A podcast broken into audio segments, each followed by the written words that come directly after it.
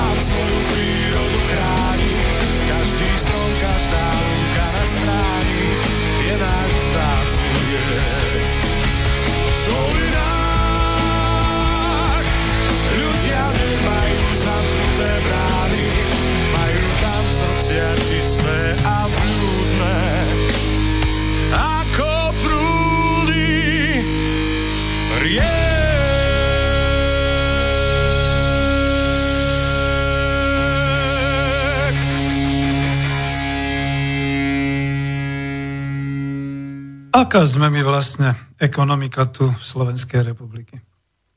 Pýtam sa spolu s vami a odpoveď budem dnes nachádzať v týchto 120 minútach vysielania Klubu národov hospodárov Slovenska.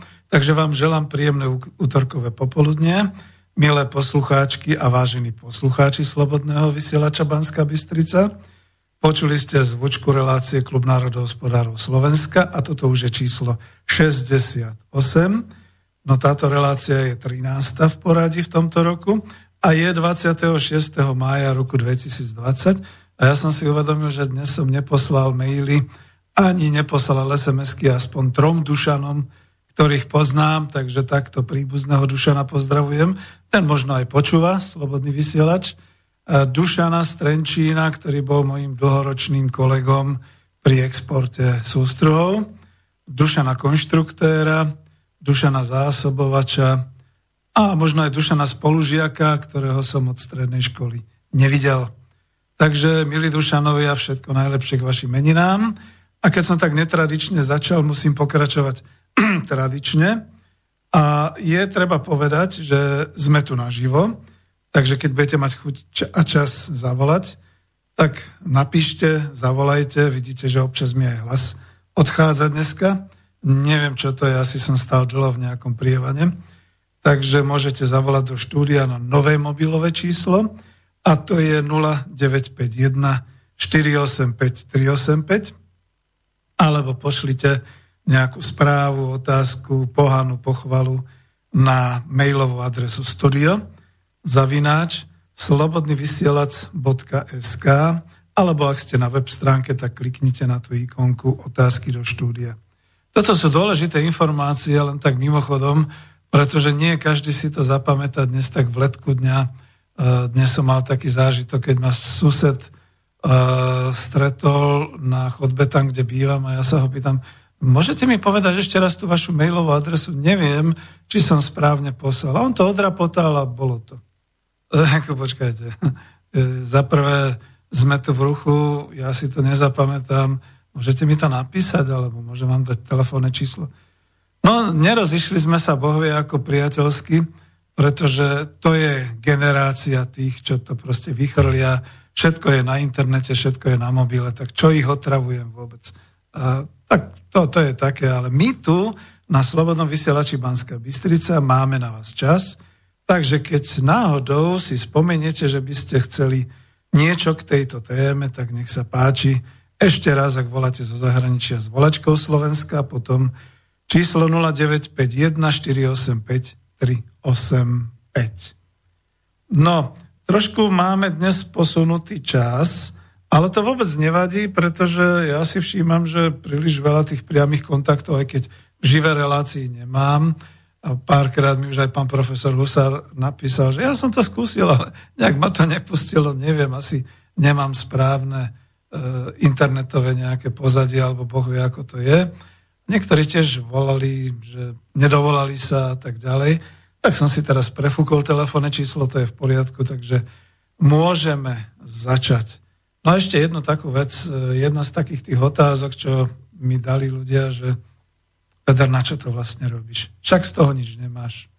Nemáš z toho peniaze, Nes, ne, nezostal si slávny, nešiel si do parlamentu. Čo to, prečo to vysielaš? Keď tu bol ten môj ďalší priateľ Ferko, tak sme si spolu povedali, že tak potichučky, aby nás manželky nepočuli, že tak doma sa moc vyjadrovať ku všetkým veciam nepatrí, to by bolo občas aj oheň na streche, tak tu mám možnosti si povedať, čo chcem, ako chcem. A teraz to zakomponujem do tohoto živého vysielania, lebo viete, že sme mali určitý problém medzi nami, redaktormi. Tu si môžem slobodne povedať, čo chcem, ako chcem. Nechcem povedať, že kedy chcem, pretože máme časy vymedzené a môžem si volať hosti, aký chcem. E, ja som to niekedy potom tak nejak selektoval a využíval, že vidíte, zostali mi ľudia hlavne zo Spolku národohospodárov Slovenska. Teraz bol celý tento, e, celá táto pandémia a všetky tieto izolácie, takže som vysielal sám. A priznám sa, že najprv som si hovoril, že už ma to ani nebaví takto vysielať, ale potom to človeku tak začne chýbať a posadím sa tu pohodlne v kresle a hovorím si, no tak dám nejaké pesničky, čo ma bavia, poviem niečo, čo ma baví, vyslovím niečo, čo by som povedzme naozaj niekde v rodinnom kruhu asi nevyslovil, lebo by som bol ale otec, čo to hovoríš, a podobné veci, takže tu sa to dá. A medzi priateľmi sa tiež dá, ale viete, zase tie krčmové reči. No naposledy sme sa tento týždeň stretli, tak sme zase prevracali svet, potom sme si zaplatili to pivo a rozišli sa. No. To, je, to je o tom. Takže aj e, slobodný vysielač berte trošku tak ako oddychové, aj keď sa snažím, aby bolo osvetové a sklamem všetkých ako Ivana Ivana. Pozdravujem ho, nepíšte, keď chcete vedieť konkrétnosti, podrobnosti a analýzy. Už som vám to raz povedal, že žiaľ Bohu teda v podstate žiadny grant, žiadne e, povedzme peňažné e, projekty, kde by človek si dal tú námahu tej analýzy, tak nič. A viete, ja si aj spomínam, že mal som takú jednu analýzu kedysi dávno ešte počiatkoch trhovej ekonomiky, pretože no, marketing. Za prvé som ho absolvoval medzi prvými na Open University britskej, za druhé sme to prekladali, za tretie sme teda tie analýzy vedeli a analyzovali sme uh, taký ten obrad a vhodnosť umiestnenia potravinárskej samoobsluhy na rohy Bajkalská a Trnavská. Ale bolo to aj s takými odporúčaniami tak ten, ktorý si sprivatizoval tam taký ten priestor, taký ten bufetík tam na rohu Bajkalská, Trnavská, dodnes tam je kopec autobusov, vtedy tam bolo ešte plus autobusová stanica pre Bratislavu Vidiek. No tak e, ako všetko fajn, dokonca aj bol za to nejaký honorár cez City University, to bolo v nejakom 92. možno 3. ale potom bol taký nejaký ani nie, že sklamaný, ale tak sa rozčuloval, že no ale vôbec to nie je tak, ako to robíte. Ako ste mi to povedali. Tak sme urobili taký ten audit a zistili sme, no samozrejme chlapče, keď si si tam dal len pultový predaj, nie samoobslužný. To znamená, kto sa ti postaví do pultu, možno dneska pri tej covid kríze, kto sa ti postaví do pultu a bude trpezlivo čakať na tie svoje banány alebo pomaranče alebo lahôdku nejakú. Keď vidí, že mu tam priamo prišla 96, no tak beží na autobus a vykašle sa ti na to. Druhá vec bola zvýšiť plochu tej predajne. Veď to nebolo možné. Pár metrov štvorcových a všetko v podstate zahádzané tovarom, takže tam mohlo dojsť aj ku krádežiam, aj ku šeličomu takému. No a potom tá tretia vec, myslím, že dosť podstatná, v tom čase sa objednávalo, respektíve sa kupovalo z takých tých všelijakých veľkoskladov a podobne. Tak niekedy to bolo in time, to znamená, že doneste to presne na 12. No ale keď prišiel tovar, tak zákazníci mali utrum, tak nemohli kupovať v tom istom priestore, kde sa vykladalo, nakladalo. Všetky takéto veci, keď sme mu spočítali, tak proste krútil hlavou. Už nežiadal peniaze späť, ale hovoril, toto podnikanie to je ťažká vec. Z toho asi nezbohatnem. Takže takto to bolo. Vítajte na relácii Klub národohospodárov Slovenska. Už v počiatkoch e, bola vždy v, tá, v hre tá idea, že cez to podnikanie a cez tú ekonómiu neskutočne zbohatnem. Však zbohatlo, povedzme, chcem byť optimista, 10% obyvateľstva a tak ďalej. Z tých ďalších sa stali, povedzme, zamestnanci, živnostníci. A dnes by sme si naozaj mali klásť tú otázku, že aká sme teda vlastne ekonomika tu v Slovenskej republike. Takže toľko. No a pretože pri tom krásnom rozbehu začiatkom e, v januári prípadne už vo februári, nastal ten problém, že v marci, keď už mala prísť jar, tak nastalo niečo zlé. A mám tu hudobnú dramaturgiu, tak si ju trošku okorením.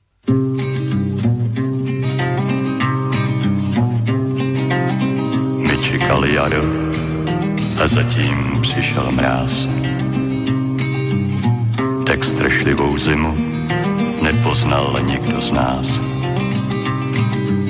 Z těžkých černých mraků se stále sypal sníh a vánice sílí v porivech ledových.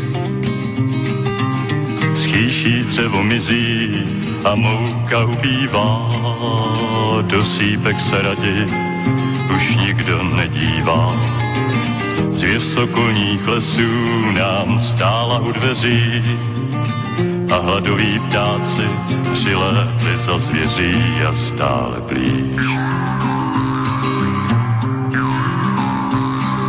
Tak jednoho dne večer, to už jsem skoro spal,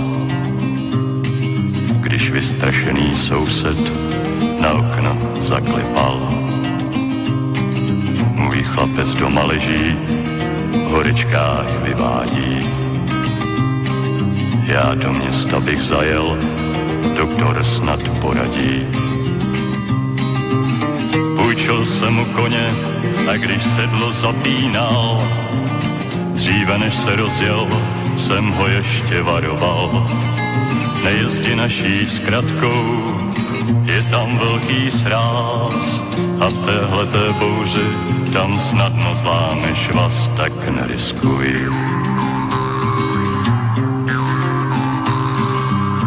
Na to chmurné ráno dnes nerad vzpomínám. A tu hroznou chvíli, když kůň se vrátil sám. Trvalo to dlouho, než se vítr utišil. Na sněhové pláně každý pospíšil. Jeli jsme tou zkratkou až k místu, které znám, kterým bych té noci nejel ani sám. Pak ho někdo spatřil, jak leží pod strázem, krev nám tu v žilách, nad tím obrazem já klobouk sňal.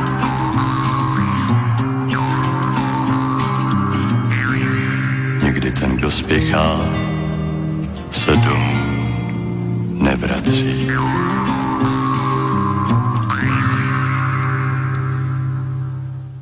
Tak keď som sa rozhodoval pre túto pieseň, tak som si hovoril, tak e, to bude mať u Matoviča veľký favor, pretože je tam tá, tá základná téma, že nikdy ten, kto spiechá, sa domov nevrací. Bolo to síce myslené na auta a na uh, koňmo, pochody a podobné veci, ale vlastne ako keby sa to týkalo aj tejto našej koronakrízy, pandémie, ktorá už na Slovensku v podstate zaniká. Myslím si, že by sme mali byť treťou krajinou po Slovensku a po Čiernej hore, ktorá by mohla kľudne ohlásiť koniec pandémie koronavírusu na Slovensku. Všetko, čo je potrebné, máme kanalizované, to znamená, presne vieme cestu, jaká je to chytrá, cestu chytrú apku a podobné veci, že kadiaľ teda tečú rôzne tie možné nákazy alebo možní ľudia rizikoví a kde sú tie rizikové faktory, ako a kde sa nachádzajú. A nemusia to byť práve rómske osady. Vidíte, čo sa stalo na dole Darkov na Ostravsku, že na základe nejakej radosti nejakého mladého puberťáka, ktorý chcel silou mocou oslavovať, tak sa stalo to, že všetci, čo oslavovali, si odtiaľ odnášali domov nielen možno takú malú alkoholickú opičku, ale teda aj koronavírus, ktorý sa potom šíril a šíri sa ďalej, takže tam majú problémy. A tieto ohniska budú občas vybuchovať, budú to všelijaké takéto miestne veci a je dobre, že to teda ustrážime a je dobre, že teda život sa navracia naspäť. K tejto téme som príliš nechcel, ale tak človek chce byť taký aj optimistický, že už je to dobré. Napriek tomu e, Slovensko pravdepodobne dosť tvrdo doplatí ekonomicky na túto, ako sa tomu hovorí, čiernu labuť, to znamená nečakanú situáciu, ktorá sa objavila. Pretože veď ste určite počúvali aj Staneka, aj Vítkoviča, Marian Vítkovič dokonca aj v tej televíznej relácii, v tej prvej televíznej relácii Slobodného vysielača Banská Bystrica 4. E, decembra zverejnenej na YouTube je to, tak hovoril, že niečo sa pravdepodobne stane a na to teda doplatí svet a aj Slovensko. A vidíte, vyšlo mu to, aj keď e, následné vlny tsunami ekonomického charakteru a finančného ešte len práve e, vznikajú a ešte len práve idú a triafajú nás, ale nikto nepredpokladal, že to bude práve cez vírusy. A ja som si vždy hovoril, a my sme sa niekoľkokrát stretli aj ako ľudia okolo spolku, že čo môže byť takou krízou, ktorá môže ohroziť Slovensko? Zemetrasenie, no ale tak našťastie nie sme na takom pásme, nie sme na tých tektonických doskách. Tsunami, no to zase nie, to najskôr by zaplavilo Maďarsko, než by sa to dovalilo až k nám. No čo ďalej? No tak hm, požiare, no požiare. Voči tomu nie sme ani v tejto chvíli chránení. Takže to je upozornenie, bolo by dobre naozaj. Minulú reláciu som to spomínal a došla mi taká technokratická poznámka, že vytlačí e, pumpa toľko a na takúto vzdialenosť a podobne. Nie, to ma v tejto chvíli technologicky nezaujíma. Mňa zaujíma to organizačné a ekonomické opatrenie, aby sme dohôr dotiahli tiež nejaký taký závlahový systém, že v tých horúcich časoch, teraz už pršalo a je to hádam dobre trošku, ale že jednoducho bude niekde cez nejaké rúrky vytekať voda alebo príštiť voda v podstate kvázi prameň, bude to všetko nejak e, od spodu, od spodu zvlhčovať, takže e, v žiadnom prípade ne, nebude samoznietenie a mali by byť hliadky, ktoré by zistili, že túto nejakí mládenci si zase podpalujú cigaretu a e, aby nezhorol zámok, tak si dáme pozor, aby ani les nezhorol v tomto prípade. Takéto veci. No a potom všelijaké tie ďalšie rôzne hrozby podobného charakteru, ktoré nám aj liberáli teda vnúcovali, že vymierame. Za to sa už chystali na južných hraniciach Schengenu to, tie množstva tej novej čerstvej krvi, že ako sa tu môžu usídliť a budú pracovať za nás a na nás a podobné veci. A toto nejako celé zaniklo. Nikto nevedel, že to práve bude vírus, ktorý tu urobí v globálnej ekonomike poriadny škrt, cez rozpočet, no ale stalo sa. No a sme z toho vonku, čo sa týka vírovej nákazy, horšie to bude s tou ekonomickou stránkou a následne potom asi aj sociálnou, takže poďme sa o tom pobaviť. Ja znova hovorím, že ak by ste mali chuť, tak ľudne, dnes je to také pohodové vyprávanie, čiže 0951485385, ale k veci. Nie, že budeme riešiť nejaké e, iné veci, ktoré sem nepatria ako si na klub národohospodárov Slovenska. Takže zatiaľ také tie svoje reči, potom uvidíme, e, ako sme teda vlastne, aká, aká sme ekonomika. No dotknem sa zo pár takýchto vecí, že za prvé determinuje nás to, že sme v Európskej únii, máme menu, ktorá sa volá euro a patríme ku krajinám, ktoré sa volajú krajiny eurozóny, čiže všade je rovnaká mena. Ekonomiku za nás riadi teda Európska centrálna banka, my si neškrtneme, tak ako si môžu škrtnúť Maďari, Poliaci, Češi okolo nás, ktoré majú vlastnú menu. Bývalý premiér za smer sociálnu demokraciu nás hnal teda do toho jadra Európy v úvodzovkách, teda k Nemecku, lebo sa bál, že zostaneme v prípade tej dvojrýchlostnej Európy niekde v tej horšej rýchlosti, v tej pomalšej, a aj hľa irónia osudu. Teraz v roku 2020 sme zhasli takmer úplne a je úplne jedno, či sme na okraji v Európe, v druhom pásme, v tom pomalšom či v jadre. Aj tak sme všetci, no jak to nazvať, ja som si to dal cez veľké písmena s bodkou, sme v. Preložte si to sami. Sme 30 rokov, a pomaly už si zvykáme hovoriť, že až 31 rokov po Vtedy do decembra 1989 sme vytvárali socialistickú ekonomiku spolu so stredoeurópskymi susedmi a s východnými krajinami v ekonomickom bloku Rady vzájomnej hospodárskej pomoci. Od polovice 80. rokov to bola úporná snaha nejakým spôsobom spracovať do seba prvky trhovej ekonomiky. A my sme teda ako 15 miliónová republika, Československá socialistická republika, mali len v investičnom majetku štátu 5,5 bilióna menových jednotiek, vtedy KČS. Dneska, keď si predstavíte, že v menových jednotkách by sme mali 5 tisíc miliárd, no tak to, to by sme naozaj tancovali po uliciach. Dneska je vláda šťastná, keď sa jej podarilo predať štátne dlhopisy za 5,5 miliardy eur, teda tiež menové jednotky, no ale za to sme sa zadlžili na ďalších 5 až 10 rokov. K tomu sa ešte dostanem, ak teda... Dobre. Dnes štát Slovenská republika, ja to poviem veľmi tak jemene, tak e, povedal by som až naivne idealisticky, po rozdaní a rozkradnutí majetku hlavne výrobného a teda ekonomického, nemá prakticky nič čo do investičného výrobného majetku a to promile, čo sa nachádza v štátnych lesoch, vo vodnom hospodárstve, e, v nejakej súčasti energetických podnikov, v hmotných rezervách štátu, ťažko sa dá nazvať investičným majetkom.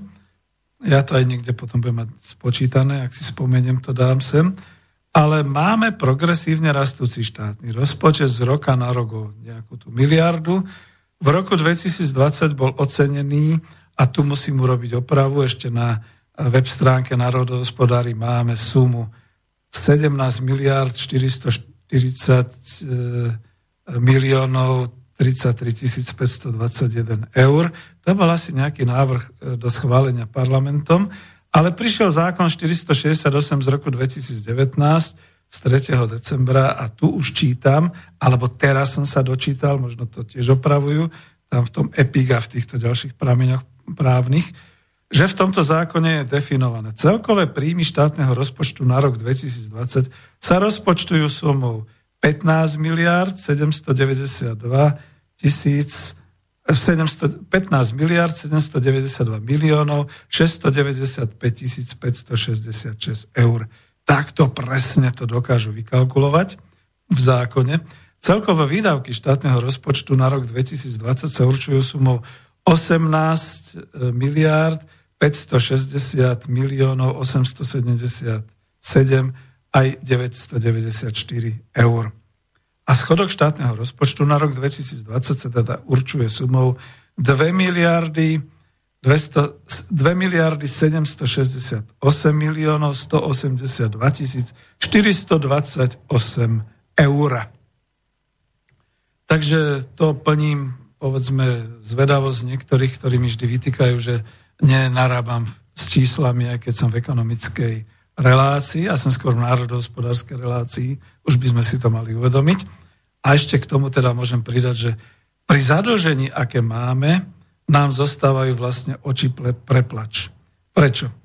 Lebo v podstate tých 15,7, možno pomaly 8 e, miliardy eur na príjme sme zadlžení na tri štátne rozpočty. Čiže tri roky za sebou by sme nemohli dostávať ani len cent, aby sme vlastne sa oddlžili. Dlh Slovenskej republiky je v roku, bol v roku 2019 45 miliard 212 miliónov 108 194 eur. To sú také pekné, presné čísla. Mne sa to vždy tak páči, lebo ja nie som ten klasický uh, ekonóm v tom zmysle, že presne to účtovne spočítam na eurá, ale keď je to tu, tak to kľudne poviem. A teraz k tomu ešte treba pridať, že za posledných 60 dní vlády 4 milionárov sme sa zadlžili o ďalších 5,5 miliardy, pretože sme predali štátne dlhopisy a zhruba 1,5 miliardy so splatnosťou 10 rokov, 2 miliardy so splatnosťou 5 rokov a ďalšie 2 miliardy so splatnosťou tiež 10 rokov.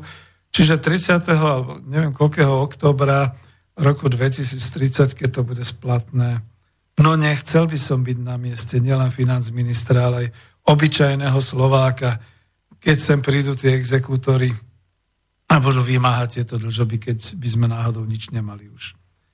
Takže to je, to sú také veci, čo som mal aj v takomto článku, či rozpočet je štátny rozpočet. No je náš.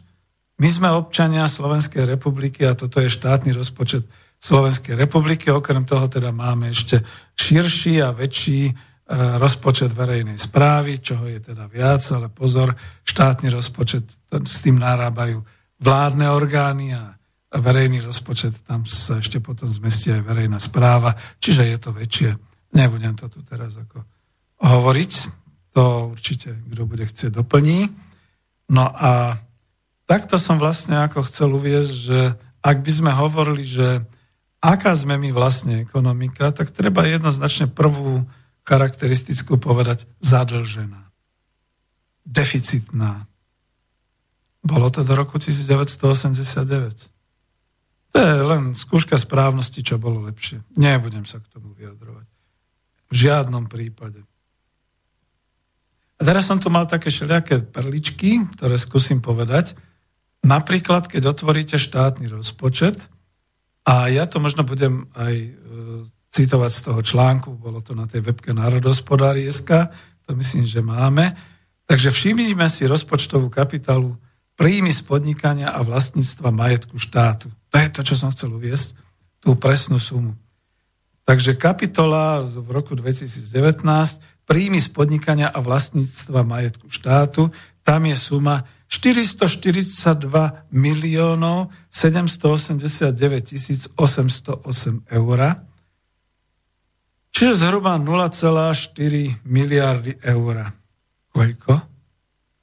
Zo sumy 17 1440 miliard eur, čo je štátny rozpočet. Odkiaľ sa teda berú peniaze do štátneho rozpočtu? No určite nie z tej 0,4 miliardy, čo je teda pomaly ani promile nie, niečoho. Čiže tuto sa nám stvrkol štátny majetok za 30 rokov budo, teda nie budovania Slovenskej republiky, to by som sa rúhal, to bolo od 1. januára 93, ale budovania tej našej vzácnej demokratickej spoločnosti, ktorá v žiadnom prípade nechce byť označovaná ako kapitalistická, ale ako trhová ekonomika, ale spôsobom výroby by historici v budúcnosti mohli kľudne povedať, tak ako sme poznali feudálnu spoločnosť, toto je kapitalistická, pretože eh, hlavným dominantným zdrojom ekonomickým je kapitál a teda eh, pôsobenie kapitálu. Trh, trhová ekonomika je následná na zhromažďovanie, respektíve zveľaďovanie toho kapitálu. Tak to by som povedal. Na to znamená, ešte pokračujem z toho článočku nejakú tú vetičku, že skutočné príjmy do štátneho rozpočtu pre dispozíciu výdajov vláde Slovenskej republiky sa tvoria dominantne z peňazí občanov Slovenskej republiky, z ich daní, odvodov, áno, to je daň z príjmu, daň z pridanej hodnoty pri každom nákupe tovaru či služby, z odvodov, z poplatkov, z pokút, zo všetkého. No a to ešte sa pamätám dokonca na e, funkcionárov a ľudí vo vláde Smeru sociálnej demokracie, Slovenskej národnej strany a Mostihidu, ktorí hovorili, že áno, je to skonštatovanie, že HDP, eh, čiže hrubý domáci produkt vlastne ťa spotreba domáceho obyvateľstva. Že aká je to znova ekonomika, pýtam sa, keď eh, celý ten príjem do štátneho rozpočtu a celú tú ekonomiku, napriek tomu, že tu máme toľko množstvo zainvestovaného cudzieho kapitálu, ťahá spotreba a výdaje domáceho obyvateľstva. Aká je to ekonomika? Naša ekonomika. My si priplácame do toho štátneho rozpočtu. Tam nepripláca Bill Gates, tam nepripláca ani Volkswagen poriadne, ani Google, ani banky. Takže máme ďalšiu charakteristiku, je to naša ekonomika, pretože si ju sami platíme. Kľudne by som povedal, že je to také nedobrovoľné plátcovanie, ale nebúrme sa, že nedobrovoľné, pretože to tu máme už od čias prvých feudálnych kniežat a teraz sa rúham tým Slovanom a Slovienom, ktorí hovoria, že to tak nebolo. Áno, už kniežatá boli takí prví feudálni e, panovníci a vlastníci, ktorí vyrúbovali teda ani nie najprv poplatky, ale teda samozrejme naturálie a nehávali pracovať e, ľudí zo svojich obcí a kmeňov a tak ďalej. Už aj možno preto, aby teda bolo na zbroj, aby bolo na vojakov, bojovníkov a tak ďalej. A keď už, tak aby tí museli byť živení. Takže to boli také tie prvé rozpočty, dalo by sa povedať. Ja tu mám potom dokonca z toho článku, ale nechcel som až tak zabrdnúť. Ale viete čo aj áno, lebo budú mi zase vytýkať, že e, nemáte riešenia, pán mám tam je napísané, že ako dosiahnuť neskutočné navýšenie štátneho rozpočtu. Tak poprvé, zvýšiť vlastné hospodárske zdroje, ktoré dramaticky navýšia príjmy z podnikania a z vlastníctva v majetku štátu. Áno, hovorím o štátnych podnikoch, ktoré celý svoj zisk a odvody tvoria priamo do štátneho rozpočtu. Tu sa to hodí, skoro som až buchol na to drevo, že tu sa to hodí, len k tomu nemáme odvahu. Ja viem, že niektorí chlapci, čo boli kedysi dávno aj okolo klubu Nového slova, takí tí lavičiari hovorili, to sa nedá v rámci Európskej únie. To čerta, jak to, že sa to nedá? Majú to Poliaci. Dokonca, myslím, že pán, profe, pán Koncoš uh, hovoril o tom, že v Polsku majú určité dokonca aj štátne podniky na nejaké tie potravinárske výroby a takéto veci. My to nemáme. Štátne podniky si zachovali nakoniec aj Nemci, v určitých e, oblastiach, majú ich Češi. Dokonca Čes, Čes, České energetické závody sú viac menej z polovice štátne. A tak ďalej, a tak ďalej, to by som sa opakoval. Češi majú fantastický, dokonca národný podnik, Budejovický Budvar. A my čo máme? Vodohospodárskú výstavbu Kapčíkovo, dobre. Máme štátne lesy, nová vláda práve tam robí poriadky. Ako sa hovorí, že upratuje tam, takže uvidíme. No a moc ďalej ani nie. No. Chceli by to štátne meliorácie, keby mohli byť zainvestovať a tak ďalej. O tom nebudem špekulovať. Čiže poprvé, zvýšiť vlastné hospodárske zdroje, ktoré dramaticky potom navyšia príjmy z podnikania vlastníctva v majetku štátu. Ak ste počuli, a už som to raz tuto niekde asi aj hovoril, že teraz máme 0,4 miliardy eur príjmy do rozpočtovej kapitoly príjmy z podnikania a vlastníctva majetku štátu. Potom by to najprv mohli byť, povedzme, že 1 miliarda, potom 4 miliardy. A ja nepoviem tu, e, s mnohými ďalšími, napríklad v proexportnej politike Slovenska by sme vedeli povedať, že potom by sme to mohli navýšiť aj na 40 miliard. A basta. No a štátne obligácie by nemuseli byť predávané k nejakým bankám a zahraničným finančným korporáciám, ale priamo do slovenských rúk, tak ako to bolo pôvodne myslené, to znamená tak, ako to Klaus nejak mu to buď vypadlo z rúk a tam tí jeho úradníci mu to pokazili, alebo čo sa stalo, to sa už človek nedozvie v 90. 91. 2. Ale v podstate nejaká taká bola tá prvotná predstava, že ľudia budú mať štátne akcie a štátne podniky, ktoré budú, budú potom v podstate dávať dividendy a ľudia z toho budú pekní akcionári, budú mať pekné dividendy. Nič z toho sa nesplnilo.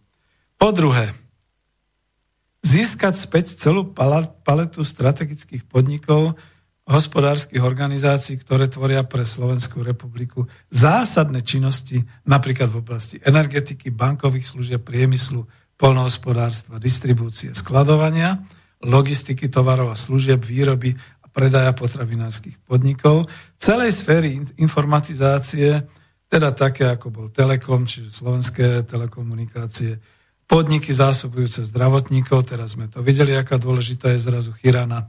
Týmto spôsobom získa slovenská spoločnosť kontrolu nad finančnými tokmi v ekonomike Slovenskej republiky a pod kontrolou sa tu rozumie aj plné naplňanie štátneho rozpočtu od hospodárskych organizácií, zo zisku štátnych a strategických podnikov, ktoré iba a len naplňajú občania Slovenskej republiky svojou každodennou spotrebou.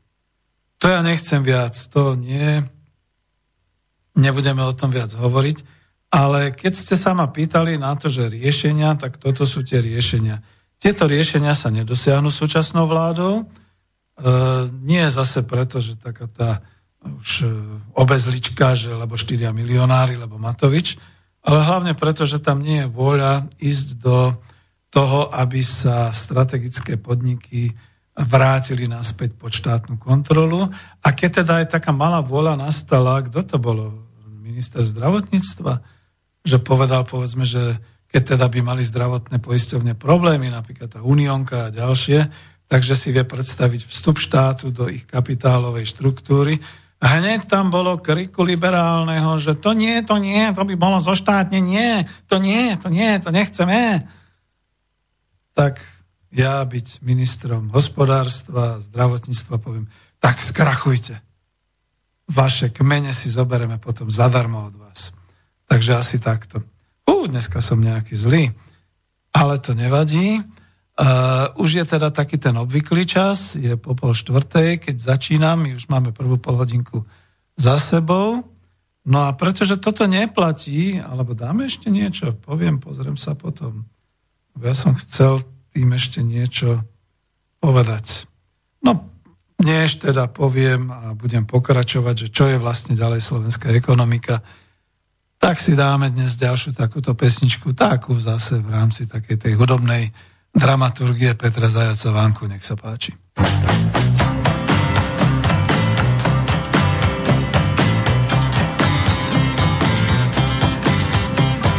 To jste ještě nepotkali 30 dětí s Josefínou.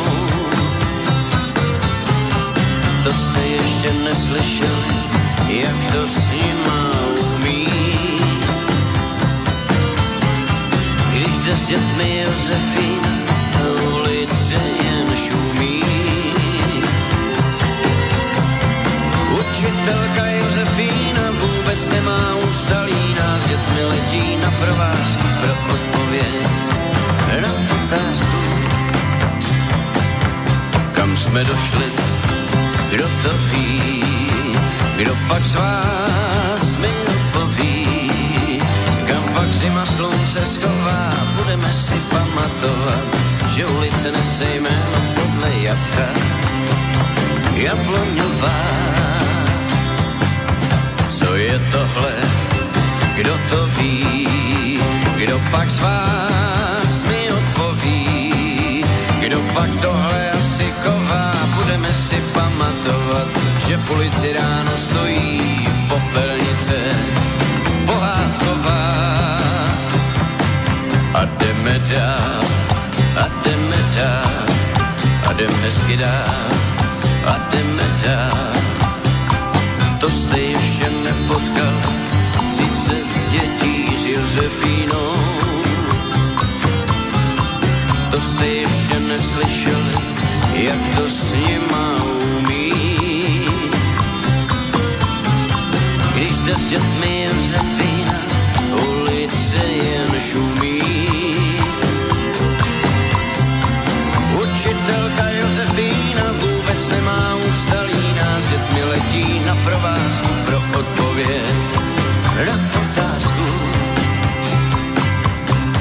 Jsme došli, kdo to ví, kdo pak z vás mi odpoví, kam pak hlavu schová, budeme si pamatovat, že ulice nese jméno podle krtka. Trávničková. A jdeme dál, a jdeme dál, a jdeme dál, a jdeme hezky dál. Kam jsme došli, kdo to ví, kdo pak z vás mi odpoví, kam pak ten pán úsměv schoval, budeme si pamatovat, že ulice nese jméno podle něho. Náladová. A jdeme dál,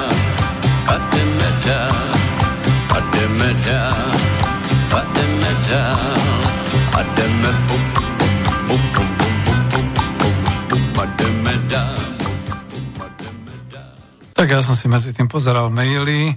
Jeden z tých mailov bol, že trošku tiež konkrétne ešte by som mal hovoriť o tých rozpočtových kapitolách a povedzme o takýchto veciach. No mám to tu pripravené, nechce sa mi ešte do toho, pretože a konečne aby sme porozumeli, pretože toto, o tomto sme sa bavili povedzme aj s pánom profesorom Husárom, že ľudia chápu všetko dnes tak technokraticky a všade žiadajú tú techniku, určitú know-how, určitý postup, ako by to mali robiť. E, typické napríklad poviem presne to bolo, že niekto tam aj ma oslovoval, že však aby sme dali teda nejaké postupy pri tvorbe tých družstiev, že však toto treba, také, že postupy pri tvorbe družstiev. Chvála Bohu, dodnes máme naozaj v tom obchodnom zákonníku Slovenska to, že keď si to otvoríte v tej kapitole 2, máte tam obchodné spoločnosti a medzi nimi aj družstvo. Možno to milí ľudí neznali, že sú to že obchodná spoločnosť lebo všetko sú obchodné spoločnosti, pokiaľ to nie sú že nekomerčné, neziskové a rozpočtové a podobne. E, tie, ktoré teda sú v podstate za účelom aj tvorby zisku. Takže tam patrí aj to družstvo a tam je presne popísaný postup, ako založiť družstvo, ako ho vytvoriť a tak ďalej. Ja som tam už e, spomenul, že tam nie je, povedzme, e, dané to pozadie, že tam treba naozaj mať tu nejakú vôľu, dôveru, schopnosť dohodnúť sa, schopnosť teda rozdeliť si nejakým spôsobom tie e, právomoci v obchodnej firme, teda aj v družstve v tomto prípade, začať pracovať. Vybrať si, urobiť si nejaký podnikateľský plán, vybrať si nejaký tovar, dať si nejakú výrobnú technológiu, nájsť si zákazníkov alebo vyhľadať najprv zákazníkov, kde bude záujem potom na to, čo bude treba a takýmto spôsobom. No a toto sme hodnotili, že všetky tieto technologické a takéto tieto fiškálne, finančné e, požiadavky sú len druhoradé. Rada je naozaj ten cieľ, prečo sa to má robiť. To som povedal tam na začiatku, že ak to brali mnohí už tam v roku 91-92, že zbohatnúť, tak išli práve tou cestou, ktorou sme sa vlastne nemali uberať, ako dnes vidíme, pretože zbohatla len jedna časť obyvateľstva, nie všetci ale mali sme istou poctivou národohospodárskou cestou. Teraz to bolo niekde s niekým som, no ak náhodou Imrich Karol počúvajú, tak budú vedieť, že hovoríme o tom, že dávali mi najavo také, že vieš, ale Peter, však to robili aj tie azijské krajiny, to Japonsko a tá Južná Korea, ktorí e, vybabrali aj s tými Američanmi a vytvárali si chlapci, ja neviem, či to potrebujete tak zdôrazňovať, že to boli uh, juhokorejské juhokorejská spoločnosť a Japonska, kde robili tie keirecu a zaibacu, také tie vlastné hospodárske okruhy a podobne. Veď my sme to mali, veď to je to národohospodárstvo. Pochopte, a nie je to tak ďaleko, ako zabudáme veľmi rýchle. Pred 30 rokmi tu existovali silné národohospodárske okruhy, boli, bolo vlastne celé národné hospodárstvo rozdelené, aj keď teda schematicky skôr by som povedal, do jednotlivých sektorov, primárny, sekundárny, terciálny, do jednotlivých odvetví, polnohospodárstvo, strojárstvo, stavebníctvo a tak ďalej. To sa ešte delilo na odbory, povedzme v potravinárstve, odbor meso, odbor mlieko a tak ďalej tieto. A to sa ešte potom členilo na tieto jednotlivé hospodárske okruhy. A samozrejme financované to bolo cez banku, síce štátnu banku Československu, no tak dneska máme štátnu pokladnicu, to by sa dalo využiť. A bolo to cez štátnu banku Československu, ale boli aj tie banky, ktoré pomáhali pri exportnej expanzii, to bola Československá obchodná banka a boli aj banky, ktoré pomáhali potom aj v tom nejakom, by som to povedal, živnostenskom úsilí, ale hlavne teda muzikantom. E, povedzme, keď človek bol na služobnej ceste, vracal sa, živnobanka, tam dostával diety, takéto veci. No a toto, toto bol ten taký nejaký základ, čo by sa dalo oživiť. My sme to mali, len sme na to zabudli.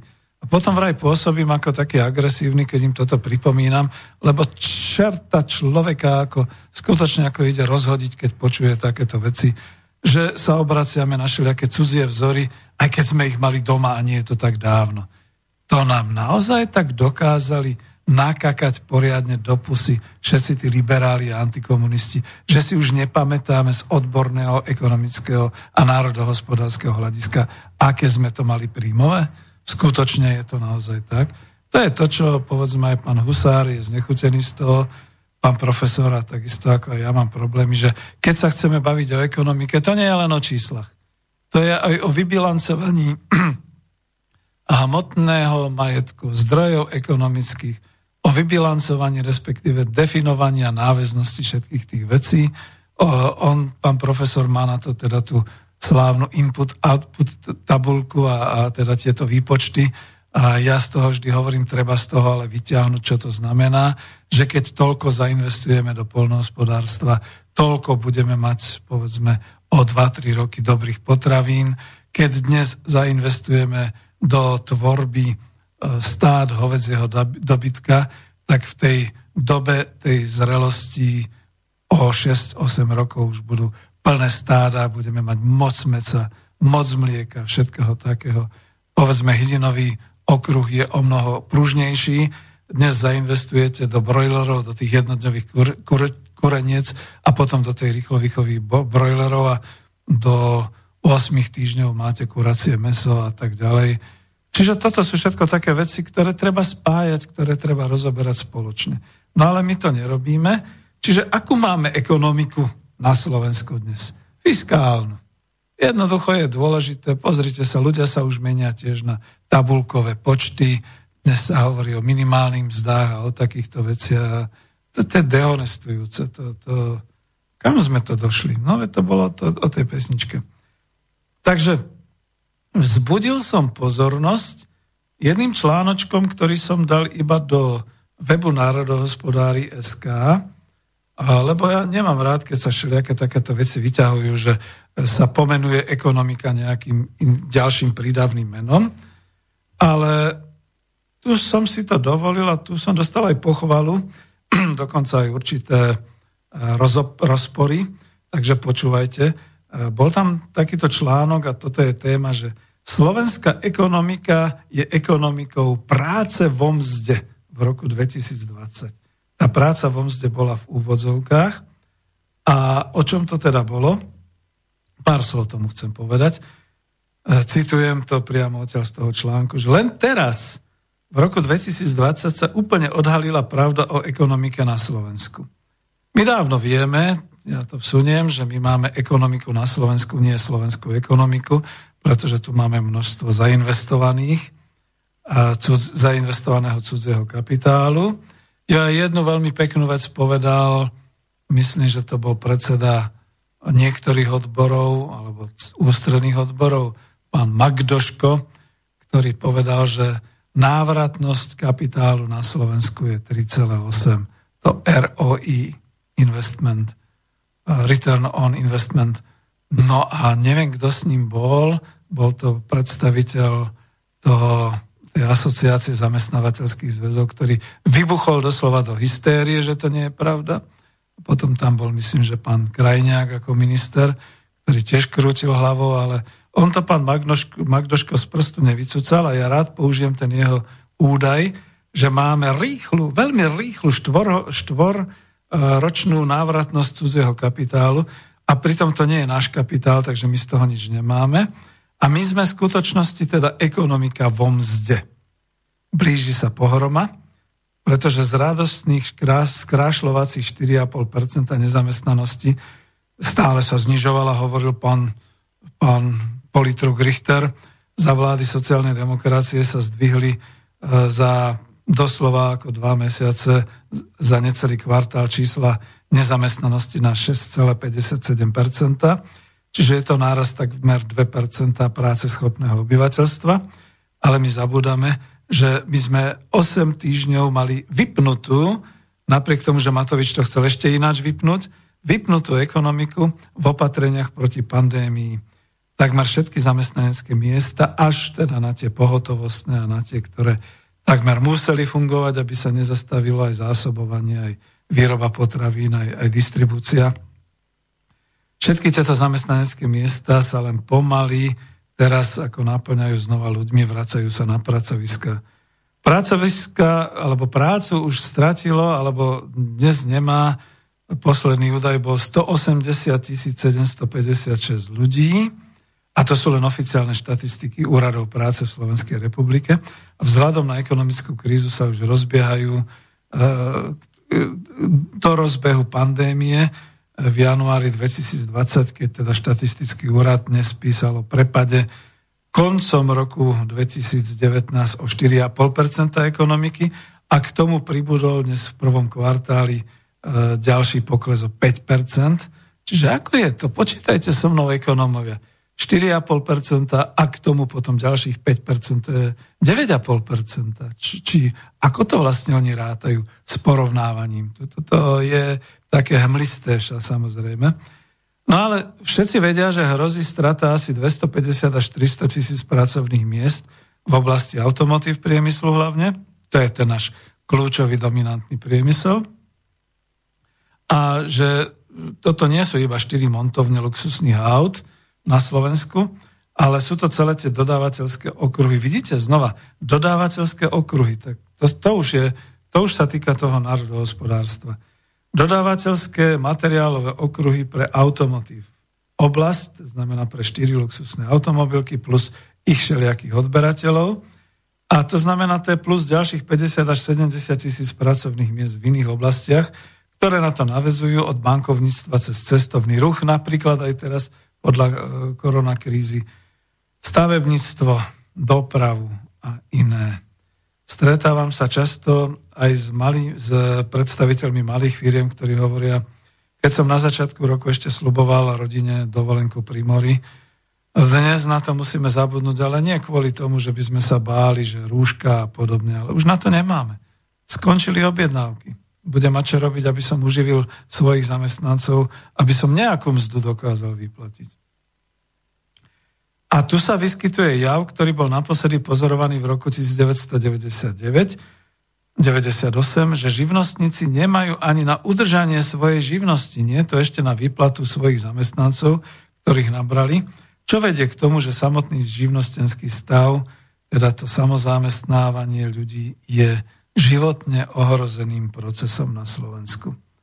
A nielen u nás v klube národohospodárov Slovenska nás zelektrizoval poznatok, že my sme vlastne na Slovensku naozaj takouto ekonomikou vo mzde, pretože väčšina obyvateľstva sa živí mzdou a v tejto chvíli je mzda tým základom ekonomiky, dalo by sa povedať. To, to sú tie toky, ktoré v tejto chvíli fungujú najviac.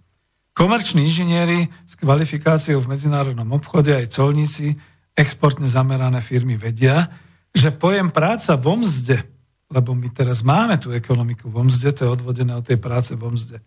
Pojem práca vo mzde je široko uplatňovaný všade tam, kde v skutočnosti nejde o export, ale ide o zaplatenie práce za vykonané objednané pracovné operácie, pričom náklady tejto práce vo mzde sú často ponechané na tých, čo pracujú. To znamená, že áno, podnik dostane na mzdy, ale pracovník si reprodukciu svojej pracovnej síly už hradí sám, hradí si dopravu, hradí si zdravotné problémy, hradí si všetky takéto veci.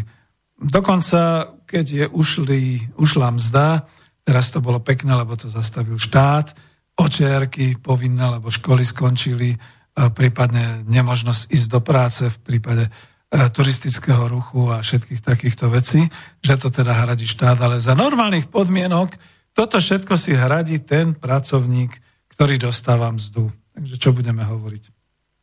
A pritom, pritom prácou vo mzde v minulosti bolo spracovávanie dovážaného tovaru, napríklad pamätám si ovocia a zeleniny v konzervárenskom priemysle, a následný vývoz potom hotového finálneho výrobku, to znamená konzerv a nejakých tých sklenených fliaž. Tiež všetko, čo bolo dodávané objednávateľom, keď partner platil iba za to spracovanie na linkách u nás. Za socializmu to bola práca vo mzde, ako určitá definícia takéhoto príjmu devizového. Podniky radi využívali túto formu obchodu vtedy kvôli možnosti získať zahraničnú menu. To mi všetci potvrdia. Čiže pojem práca vo mzde je široko uplatňovaný všade tam, kde ide iba o, o pardon, kde ide iba o zaplatenie práce za vykonané objednané pracovné operácie, pričom náklady sú často ponechané na tých, čo pracujú.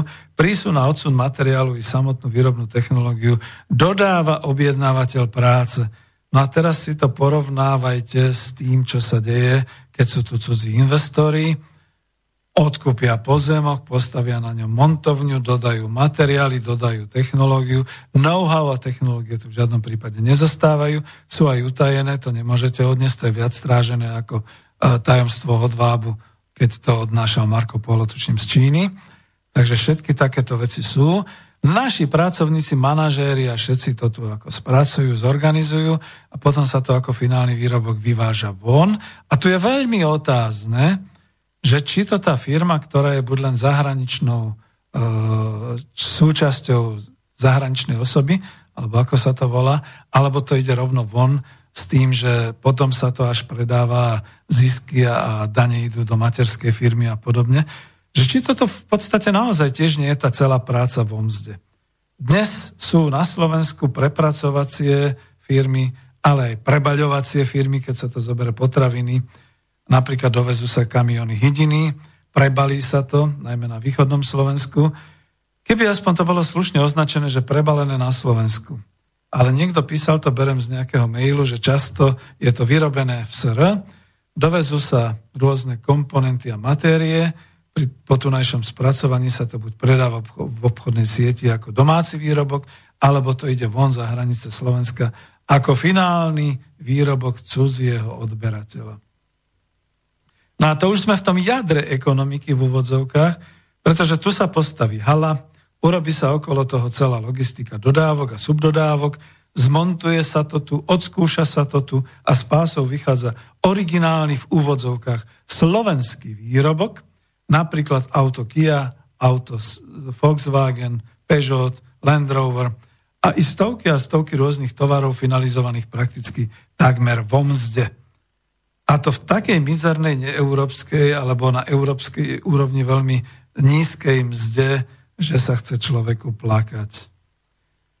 V máji 2020 vláda neslubuje kompenzácie formou výplat a dotácií do miest podnikom nadarmo. Ono totiž to je ťažko právne a dokladovateľne uviesť in, nejaký iný titul vyplácania dotácií alebo podpory, kam by tie peniaze na pomoc podnikateľov mohli účtovne ísť. Lebo veď posúďte sami, došlo k iným škodám ako len ko škodám na pracovnej sile? Poškodili sa výrobcom stroje a zariadenia? No nie. No. Poškodili sa koronavírusom budovy a materiály? No nie. No a čo sa teda poškodilo? Už nevyplácali sa mzdy, alebo hrozí obmedzenie vyplácania miest, ba dokonca až prepúšťanie.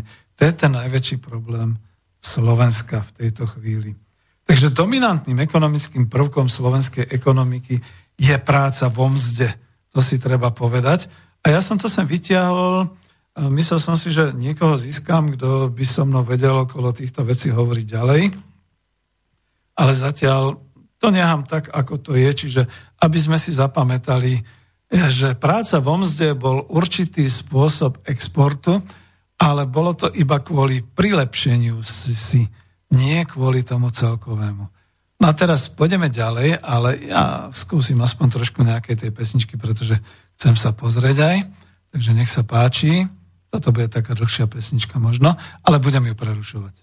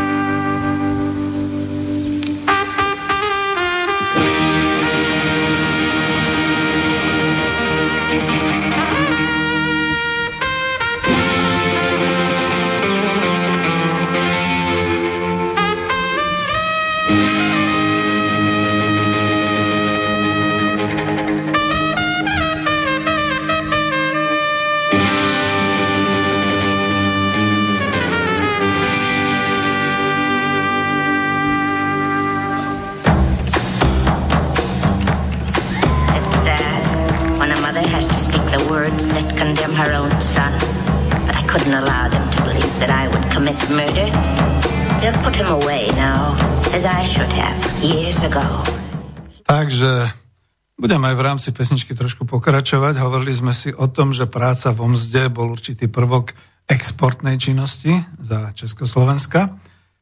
A tak je to aj z hľadiska medzinárodného obchodu na Slovensku obrovská hamba. Čo sme si my mysleli o sebe v roku 1993? Že tu máme vyspelý priemysel strojársky, že tu máme vyspelé technológie, ale nie, už nás dosť ako pokazili, že nie, vy ste úplne na hovno, vy to neviete, vy dajte ruky od toho preč, tak dovážalo sa vo veľkom. To si pamätám naozaj tie dovozy za účelom potom e, výroby tovarov na export a podobne, všetko to pokrachovalo. No ale e, čo bolo považované za socializmu v zahraničnom obchode za prilepšenie, či za doplnkový zdroj získania cudzej meny, to je dnes dominantným obchodom Slovenska. Dominantným ekonomickým prvkom, lebo je to práca vo mzde.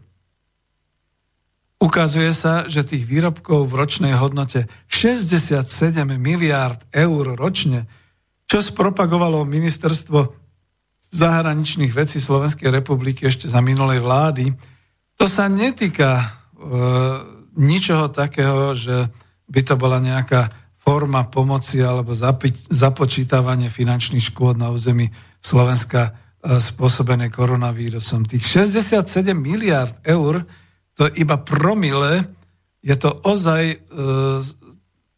keď by sme to spočítali s tržbou slovenských producentov, tak e, to, čo je zdokladované v kapitole rozpočtu, že dane z exportu medzinárodného obchodu, to je len vo výške 22 miliónov eur. Dokonca teraz sa ráta s tým, že to bude 44 miliónov eur. No to je hrozné. To sa nedá povedať, že my by sme boli nejaká proexportná krajina, tých 67 miliard eur, čo je viac ako štátny rozpočet, to ide všetko von a to tu bolo spracované. Z toho sme mi dostali len prácu vo mzde. Čo iného?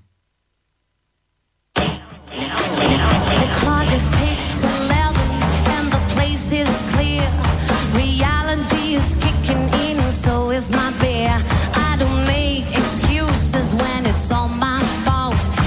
heart is made of money, he's cleaned out my bones. I feel a little wounded and it isn't fair to sit inside the pile and see him standing over there. As smug as a robber that a cop can catch, The lipstick on his collar doesn't seem to match.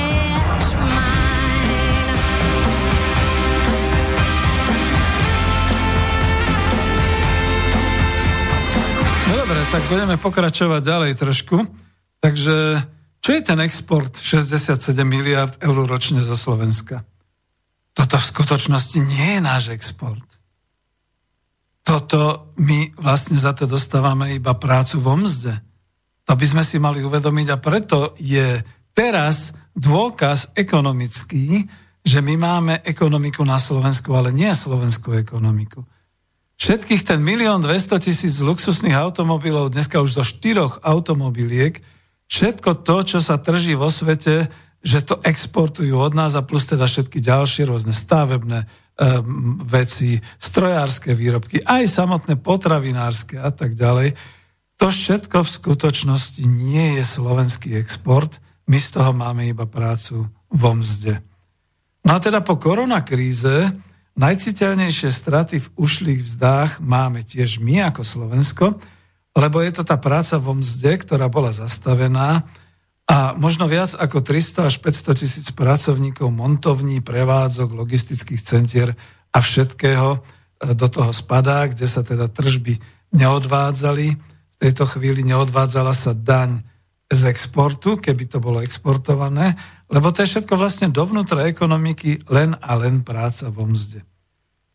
Jediným odvetvím, kde sa doslova dá naozaj hovoriť o tvorbe produkcie a výrobkov, ktoré sú naše, týmto odvetvím sa ukazuje odvetvie polnohospodárskej výroby a už nie odvetvie potravinárstva v celom. To si potom za chvíľočku povieme. Ale je to hamba.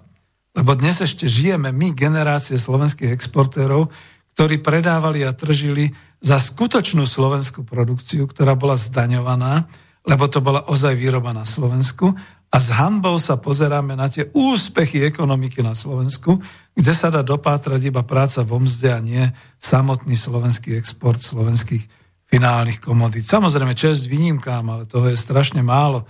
Ja som na jednom takom podujatí eh, položil otázku, že tak mi určite aspoň jeden finálny výrobok, ktorý sa exportuje zo Slovenska, bolo ticho. Trápne ticho bolo. Takže možno, že trošku, aj, trošku ťažšie hovorím, lebo snažím sa trošku ísť odbornou cestou na to, prečo sme ekonomika práce vo mzde, ale keď si vezmete luxusný, hoci ktorý luxusný automobil vyrobený tu na Slovensku, zistíte, že si jeho predajnú cenu tu u nás e, e, môžete nájsť niekde v katalógu, ale zistíte si, koľko automobilov sa predá tu doma na Slovensku a koľko sa exportuje. Za rok 2018, tuším, bolo 88 tisíc automobilov tu predaných na Slovensku, ale to boli všetky značky, nie Volkswagen, Peugeot a Kia, ale všetky. A čo z toho teda slovenská ekonomika má? Teda koľko z tohto exportu dostáva Slovenská republika do štátneho rozpočtu alebo aspoň do zdaní do rozpočtu. Výjde vám len cena práce, ktorá bola vložená do výrobného procesu, vyplatená pracovníkom a zdanená ako mzda. No a samozrejme aj so všetkými odvodmi, sociálnymi, na dôchodok, teda zdravotnými, sporenie na dôchodok, poistenie dôchodku, ako sa dnes hovorí a ostatné. No ja som si tú kalkuláciu odskúšal, tým chcem končiť. No a to by potom bolo ako auto, povedzme, Kia Ceed, takéto teraz mohutnejšie, alebo Porsche Cayenne, ktorý sa tuším ešte stále vyrába, že by stálo vo výrobnej cene, čo ja viem, 2500, to som dal do článku, povedzme 3000 eur, aby sme boli benevolentní, aj s nákladmi na materiál, na komponenty, s odpismi zariadení, na ktorých sa teda to auto vyrába. E, to by bolo z fabriky. Ale podnikové predajne automobilov vyrábaných vo fabrike tu neexistujú. To som si odskúšal so svojím estonským priateľom, ktorý jednoducho, no je bohatší. A mal doma Porsche Cayenne a keď zistil, že sa to tu vyrába v Bratislave, to bol rok tuším 2018, tak išiel so mnou až pred bránu fabriky a hovorí, kde tu majú podnikovú predajňu, Peter?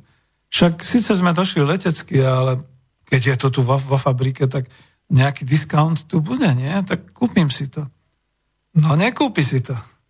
Najbližšia predajňa bol nejaký súkromník a to už bolo s nejakými prirážkami na marže a podobne. A tak on potom povedal, no tak to mi je lacnejšie kúpiť niekde v Estonsku. A to už potom je naozaj také. Takže takto to my máme na Slovensku. Na koľko teda stojí taký Porsche Cayenne, Kia Ceed, Peugeot alebo Land Rover dnes podľa nejakého katalógu? Keď sme hovorili o kalkulácii do 3000 eur. Smutné, že? Takže práca vo mzde. Postaví sa montovňa, dodá sa materiál, dodajú sa subdodávky, kúpi sa práca.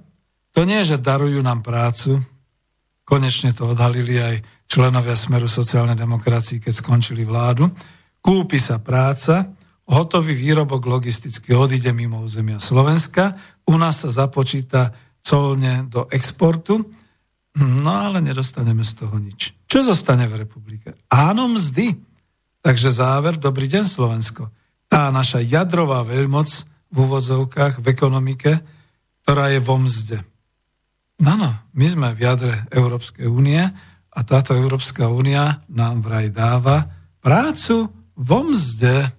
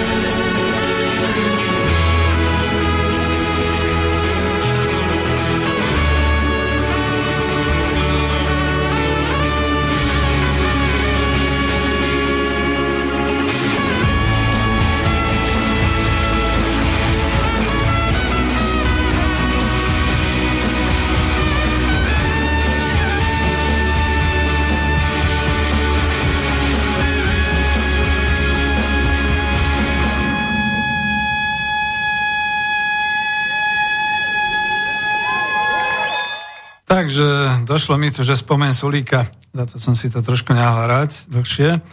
Takže áno, áno, viem, ja som si to tiež všimol na teatri a všimol som si to e, v súvislosti práve s tým, že mi to potvrdzuje, že my sme naozaj ekonomika vo mzde.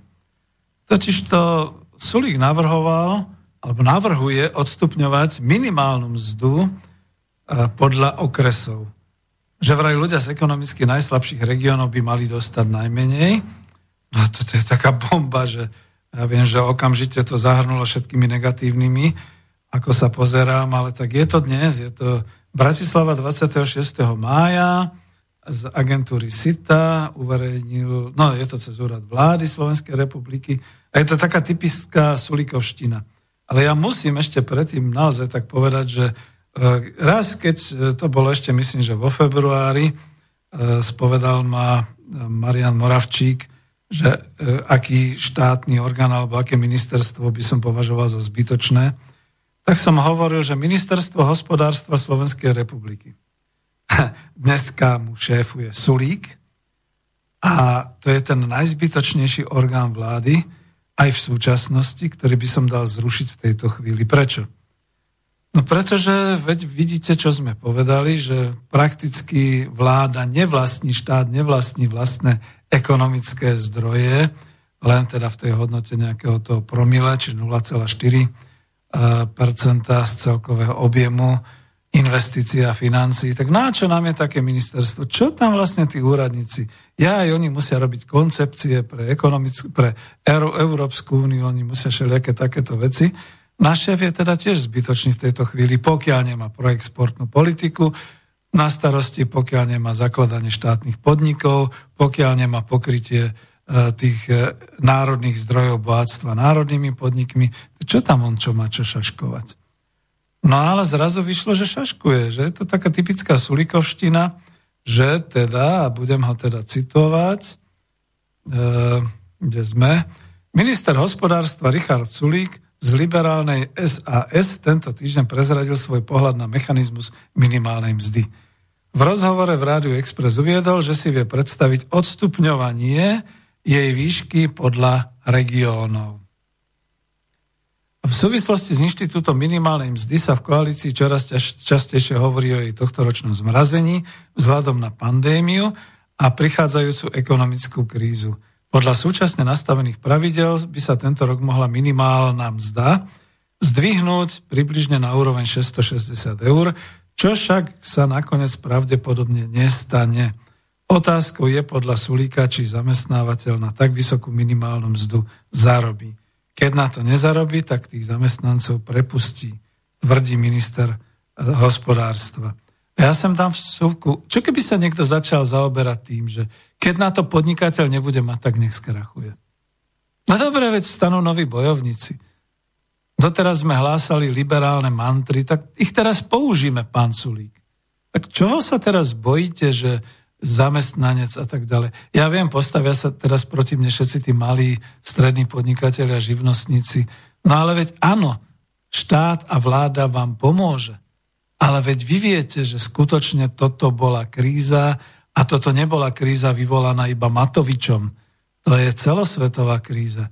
Veď si predstavte, že e, povedzme Brazília, povedzme Spojené štáty, Kanada, to aby som nehovoril furt o Európe, povedzme naozaj, aj v Hongkongu nastali protesty až teraz po druhej vlne koronakrízy, už sa im rozjazdilo metro a všetky takéto veci. Všade to bolo umrtvené. Čiže to je globálna celosvetová ekonomická kríza, vyvolaná práve to, s tým strachom, tou obavou. A to som už použil v niektorej z tých relácií, že teda chvála Bohu, E, ľudstvo sa spamätalo, že najdôležitejším prvkom bol život človeka a zdravie človeka a nie zisky a podobné veci, tak sa to zastavilo. A teraz tu rozborené more budeme mať tu u seba, naozaj to budú vlny tsunami a podobne, ale ak by Richard Sulík nepoprel sám svoju slobodomyselnosť a liberálnosť, tak by nemal písať týmto spôsobom, ale mal by písať asi tým spôsobom, že dobre, tak ako tí zamestnávateľia, ktorí sa z toho dokázali vysomáriť, da, nastavili nové projekty, začali zarábať na nových trhoch s novými produktami a službami, tí si kľudne trúfnú tých 660 eur minimálnej mzdy, pretože budú potrebovať kvalitných zamestnancov a už zaškolených pracovníkov a tých, čo pôjdu tvrdo do toho, čo naozaj nebudú sa flákať a podobné veci. No a tí ostatní, ktorí na to nebudú mať, no tak je mi ľúto, tak sme stále ešte v liberálnom e, poňatí sveta, no tak, tak padnú. A on tu píše, že ja úplne chápem tých ľudí, ktorí robia za nízky plat, že to chcú a že by ich to potešilo, úplne pochopiteľné. Na druhej strane musíme povedať, že ten, kto bude platiť, je zamestnávateľ. No a čo?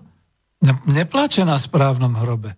Zamestnávateľ a znova to poviem aj v mene profesora Jaroslava Husára, profesora ekonómie.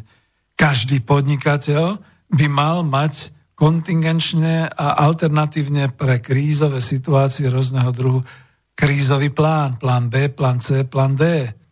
Takže čo je? Čo sa stalo? Ako to, že nedokázali zrazu prehodiť výhybku a teda niečo robiť? No tak bude to ťažké, ale iba to, nebudem to celé čítať, nájdete to v, kde to bolo pán Jaroslav Zajac ako redaktor, to písal v hlavných správach, nemáme spolu nič, ale teda vidím, že je to jeho článok, z ktorého som citoval. Takže je to naozaj o tom. Takže máme naozaj tú ekonomiku práce vo mzde. Takto sa to ďalej dokazuje. Sú to aj ďalšie články aj na tej web stránke Národohospodári, Miroslav Jurčo napísal o nezaznamenanej ekonomike a tu sa mi páčilo, nebudem to celé čítať, ale že v podstate začal pátrať po uvedenom slove, po uvedenom slovnom spojení nezaznamenaná ekonomika a dopracoval sa k tomu, čo všetko je. Tieňová ekonomika, sivá ekonomika, čierna ekonomika a čo našiel v legislatíve Európskej únie, v nariadení Európskeho parlamentu a Rady EÚ číslo 549 z roku 2013 z 21.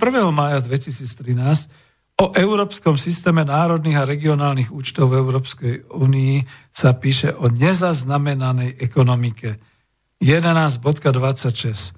Hodnotu výrobných činností, ktoré sa priamo nesledujú, je v zásade hodnota výrobných činností, ktoré sa priamo nesledujú, je v zásade zahrnutá do vymedzenia rozsahu produkcie národných účtoch. Zahrňujú sa preto tieto tri druhy činnosti. Nelegálne činnosti, kde sa strany dobrovoľne zúčastňujú ako partnery na ekonomickej transakcii, skryté a utajené činnosti, keď transakcie sami o sebe nie sú protiprávne, ale nie sú priznané, aby sa predišlo oficiálnej kontrole a poce činnosti opísané ako neoficiálne, teda činnosti, o ktorých sa nevedú záznamy. Odmeňovanie týchto pracovníkov sa v zásade zahrania do odmien za zamestnancov alebo do zmiešaných dôchodkov. Túto úpravu, táto úprava, pardon, lebo čítam to z trošku nečitateľnejšieho materiálu, táto úprava sa má zohľadniť v údajoch o zamestnanosti a samostatnej zárobkovej činnosti pri výpočte pomerných čísel iných štatistík.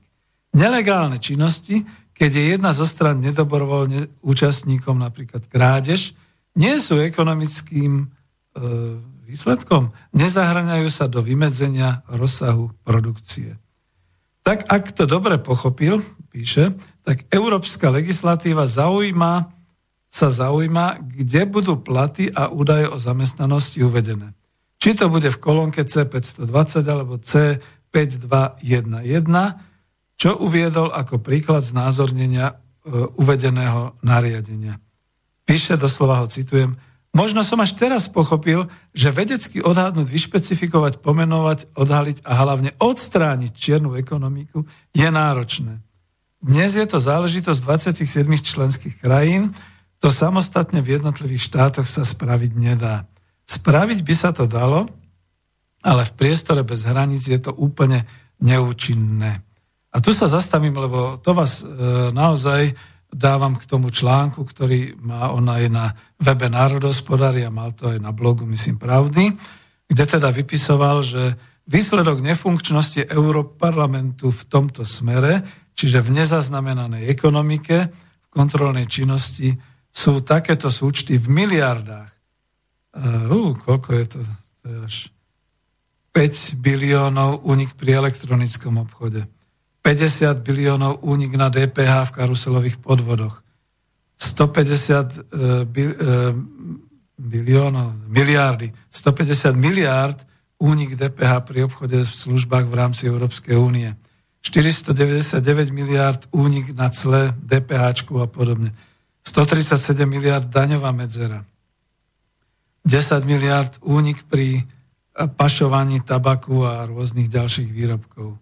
Spolu píše, že je to 851 miliard eur, ktoré sa strácajú. A to je suma podľa najnižšieho odhadu. No a teraz to je tá jedna otázka. Kde sú uvedené tieto financie a na čo sa používajú? Dnes, keď, nás, keď sa na nás rúti kríza, zapričinená aj pandémiou, bolo by potrebné mať každé euro.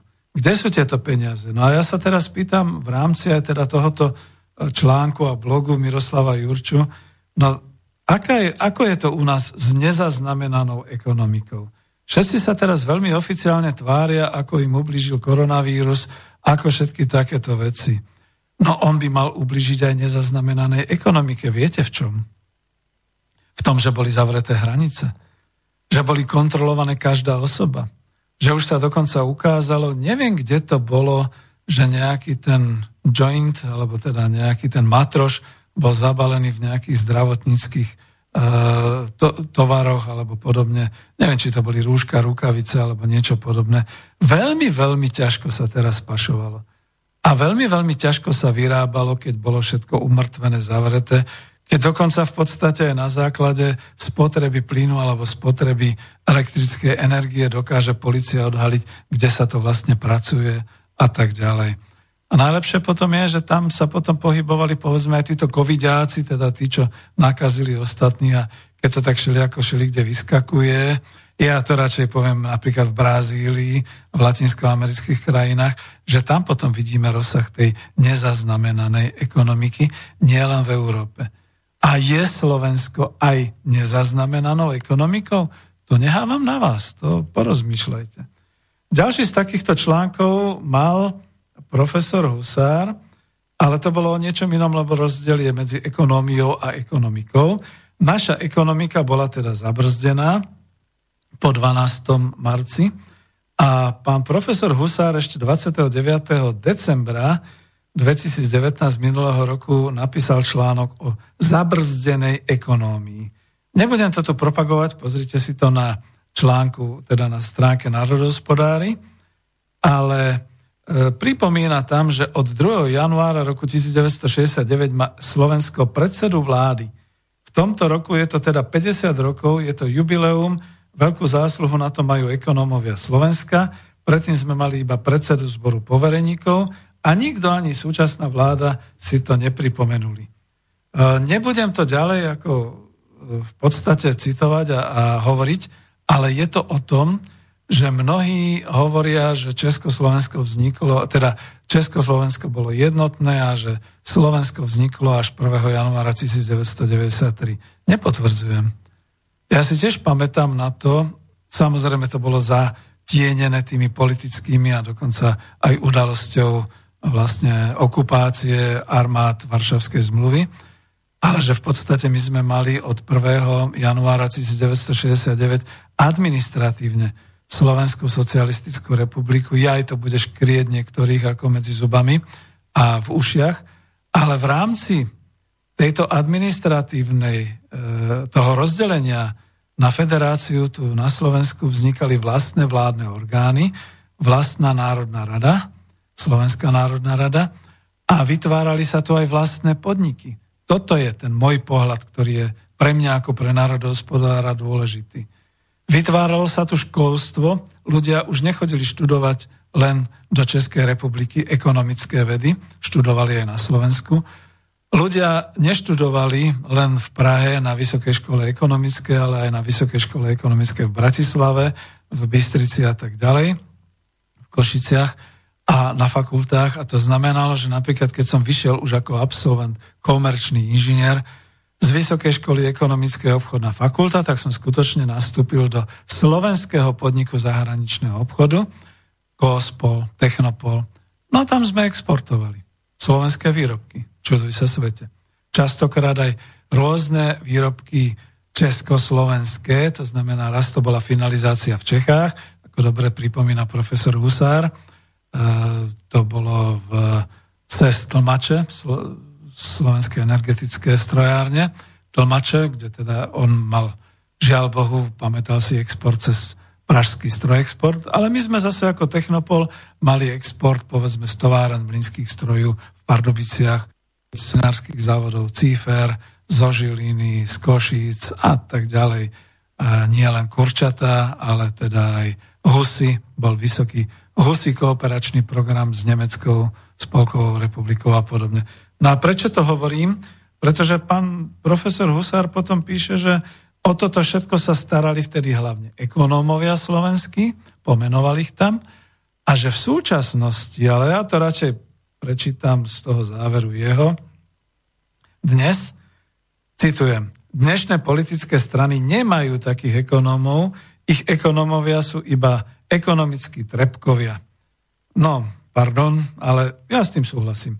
Viceguvernérom banky sa stane chemik, ministrom financí metalurg, najlepším makroekonómov kresťansko-demokratického hnutia je absolvent Vysokej školy dopravnej v Žiline.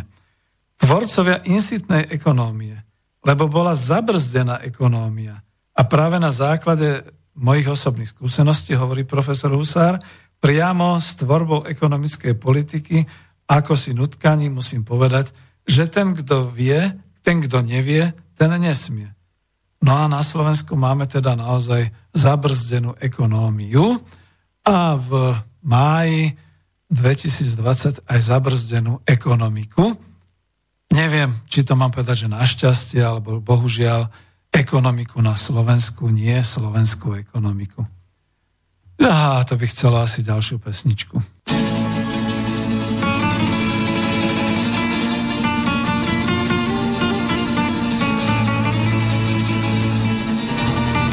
Esta es la leyenda de Sanadu.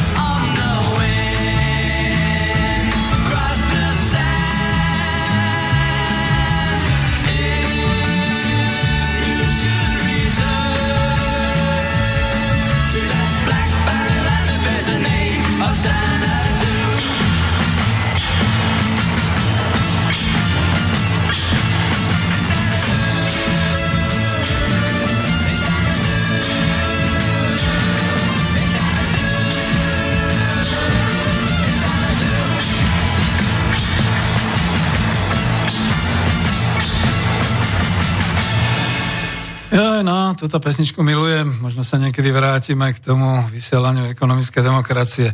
Mail. Dobrý podvečer. K týmto úvahám o automobilkách a cene práce. No viete, je to celkom komplikované. Keď som študoval v 90. rokoch, tak nám opakovali ekonomickú poučku ponuka versus dopyt. Cena práce bude rásť, ak bude väčší dopyt, ako je ponuka. Avšak do predcovidovej doby to bolo trochu inak. Ľudí nebolo a tak veľkí zamestnávateľia tlačili na vládu, aby uvoľnila príjmanie ľudí z mimo krajín Európskej únie namiesto toho, aby zvýšili mzdy. Prečo teraz nezafungovala tá bájna ekonomická ruka trhu? No to už by bola prvá otázka, ja ďakujem za ten mail a keďže bola pesnička, trošku som sa mohol pripraviť v niektorých veciach. A teraz e, možno druhá otázka, alebo len pripomienka. No a tu je kameň úrazu. Za prvé, že sa treba pozrieť na zúbky personálnym agentúram. Akože zamestnávanie Srbov a Ukrajincov na turistické víza a po troch mesiacov pôjdu preč a prídu ďalší. Prínos pre ekonomiku žiadny, len problémy, chlastačky na ubytovniach, bitky, výjazdy policie, zdravotníkov a tak ďalej. A tých pár eur, čo zarobia a čo neprepijú, tak pošlu domov. Len toľko. Veľmi pekne ďakujem. Možno ešte príde nejaký mail, len musím si dať aj ja pozor, že končím dneska o 17. A dve veci, čo tam, možno aj viacero, čo tam bolo. Za prvé tie, žiaľ Bohu, vysokoškolské poučky v 90. rokoch boli už plné liberalizmu. A máte pravdu, dobre ste to tam vystihli, že sa uh, všetky tie poučky, dopyt versus ponuka a podobne E, z tej klasickej ekonomie a z toho slobodného trhu vôbec nedali už potom použiť po roku 99 a podobne na e, súčasnosť, hlavne na slovenskú ekonomickú súčasnosť, ale ani na svet, pretože ten sa globalizoval a už tieto poučky klasickej ekonomie nefungujú. Druhá záležitosť, to si musím naozaj pozrieť, e, že ako tá otázka bola, pardon, vidíte, som si toto zrušil, uh, cena práce bude rásť, ak bude väčší dopyt, ako je ponuka. No to sme sa všetci ako tak tešili a spoliehali, aj politici, na to, že keď vstúpime do Európskej únie, dokonca keď vstúpime do eurozóny a príjmeme euro, že nie len ceny tovarov a služieb budú rásť, ale teda aj cena mzdy. Nestalo sa tak? A tak sme až prednedávnom pochopili, že sme vlastne kolóniou, dobre vykoristovanou kolóniou, z ktorej sa ťaží ľudská práca, a vlastne za to môžem si ja trúfnu teraz povedať, že sme naozaj ekonomika vo mzde. Že do predcovidovej doby to bolo trochu inak. No tu sa niečo stalo a, a vy ste síce dali tak trošku všeobecne tú otázku, prečo teraz nezafungovala tá bajná ekonomická roka trhu. Pretože žiadna neexistuje. A už veľmi dlho v globálnom svete. Tak za prvé, Veľkí zamestnávateľia, nielen tie automoty firmy, ale aj všetky ďalšie, aj potravinárske firmy zahraničné, dokonca aj dánsky farmári a tak ďalej. Tí všetci tlačili na vládu, aby uvoľnila príjmanie e, pracovníkov aj z krajín mimo Európskej únie, k čomu boli hneď ochotné prístupné personálne agentúry do dočasného zamestnávania, ale aj všetky ostatné. A to je práve ten problém. Lebo cena práce to nemôže byť iba cena, že odpracuješ za hodinu a hotovo. To by mala byť kvalifikácia, to by mala byť motivácia. Veď je známa tá udalosť, keď sa z Rumunska vrátili nejaké e, výroby automotív na Slovensko naspäť, pretože za prvé tam to bolo nekvalitné, tam ľudia nemali záujem a tak ďalej, proste nejak sa to tam porúchalo a, a skončilo to. Druhá záležitosť, samozrejme tým, že aj keď tu bola sociálna demokracia veľmi liberálne, sa na to pozerala a reagovala na tie lobistické výkriky. Nie ľudí, všetci sú v zahraničí, musíme si sem doviesť pracovnú silu. Zabudli, že tým, čo sem prídu, tým bude stačiť možno aj 500 eurová mzda na mesiac, možno aj 400 eurová mzda a z toho aj tak budú polovicu posielať domov, čiže ide to mimo republiky. A nádherný príklad je Polsko, ktoré pred koronavírom zamestnávalo cez 2 milióny ukrajinských pracovníkov a posielalo domov ťažké milióny eur, dokonca, že až miliarda to bola, alebo ako, niekde som to teraz si vypočul. Na koronakríza to všetko zastavila, zbachlo to dolu. Teraz Polsko zistilo, že Poliaci sú šikovní, pracujú v zahraničí a nevracali sa tak hromadne domov ako Slováci, alebo ich je veľa a proste sa to až tak ne. Takže potrebujú pracovné síly, znova chcú, tak znova nalákali Ukrajincov, len aj hľa, čo sa nestalo. Všetci tí Ukrajinci, ktorí prichádzajú z Ukrajiny, okamžite idú do 14-dňovej karantény, až potom ich púšťajú na pracoviska, aby potom zarábali. Sice tie svoje minimálne mzdy z hľadiska Poliakov, ale dostatočné, aby posielali domov dohromady 2, 2 milióny Ukrajincov, 1 milión, 1 miliardu eur, tuším, ročne, alebo tak nejako. No a teraz tu máme šancu presne v tej postkoronovej dobe, aby sme to neurobili. Aby sme už neotvorili možnosti cez personálne agentúry sem zamestnávať cudzincov. To nie je žiadny fobizmus ani nič podobné. Ale to je hlavne to, že od nás priveľa ľudí prišlo na Slovensko kvôli koronakríze, to boli tí repatrianti, ako to je sprosté slovo, lebo ho poznáme z histórie, že repatriantami boli Nemci, ktorých eh, poča- po, po vojne poslali do Nemecka, Maďari, ktorých poslali do Maďarska, nevie sa o tom Japonci, ktorých poslali do Japonska a všetky takéto srandičky. A my tu teda nemáme repatriantov, my tu máme navrátilcov. Veď to bolo slovo ešte z Prvej republiky, keď navrátilci z Ameriky prichádzali, mali bohatstvo a tu si zakladali nejaké tie svoje podniky alebo nejakú tú svoju poživeň. Čiže navrátilci, a tí sú zase na Slovensku. A teraz ešte stále tá doba, že nemôžu ešte naspäť, z niečoho musia žiť. Niekto na úrade práce, niekto si zarobil, ale niektorí sa tu budú chcieť zamestnať. A teraz e, tá pracovná sila a takéto veci, naozaj píšete dobre, že je to komplikované, k tomu by sme mali urobiť naozaj ešte nejaké také dlhé debaty, pretože tam ide aj o to, že padajú podniky, len mierne výpočty očakávajú 100 tisíc nezamestnaných koncom roka 2020 na Slovensku. Mm, ja hovorím, že keď to rachne s automobilkami, to bude aj 300 tisíc nezamestnaných a tak ďalej. Čiže áno, aj tie mzdy. Na druhej strane už teraz som zistil, že sú podnikatelia a viem o nich, dokonca som bol aj v kontakte, ktorým zúfalo chýbajú špecializovaní pracovníci, ktorých by aj preplatili. Hm, len teraz akože teraz by sa mal rozhýbať aj trh práce, keď už nič iné na Slovensku. Teraz mi prichádzajú maily, z čoho som nešťastný, pretože už toľko času nemáme.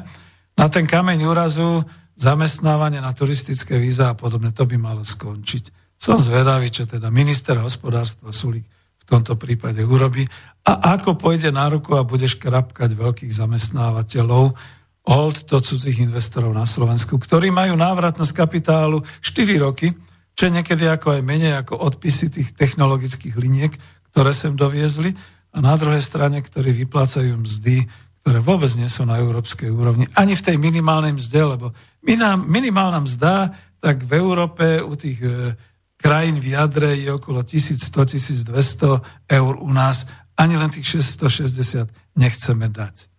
Takže to je to. To, to, to bola dobrá, no ale keď už vás mám, nie, to sú ponuky, všelijaké nevyžiadané, takže za to ďakujem. Takže sa môžem vrátiť naspäť. Ďakujem pekne za a ešte som si tu našiel medzi tým, lebo som reagoval, že automobilky a financie.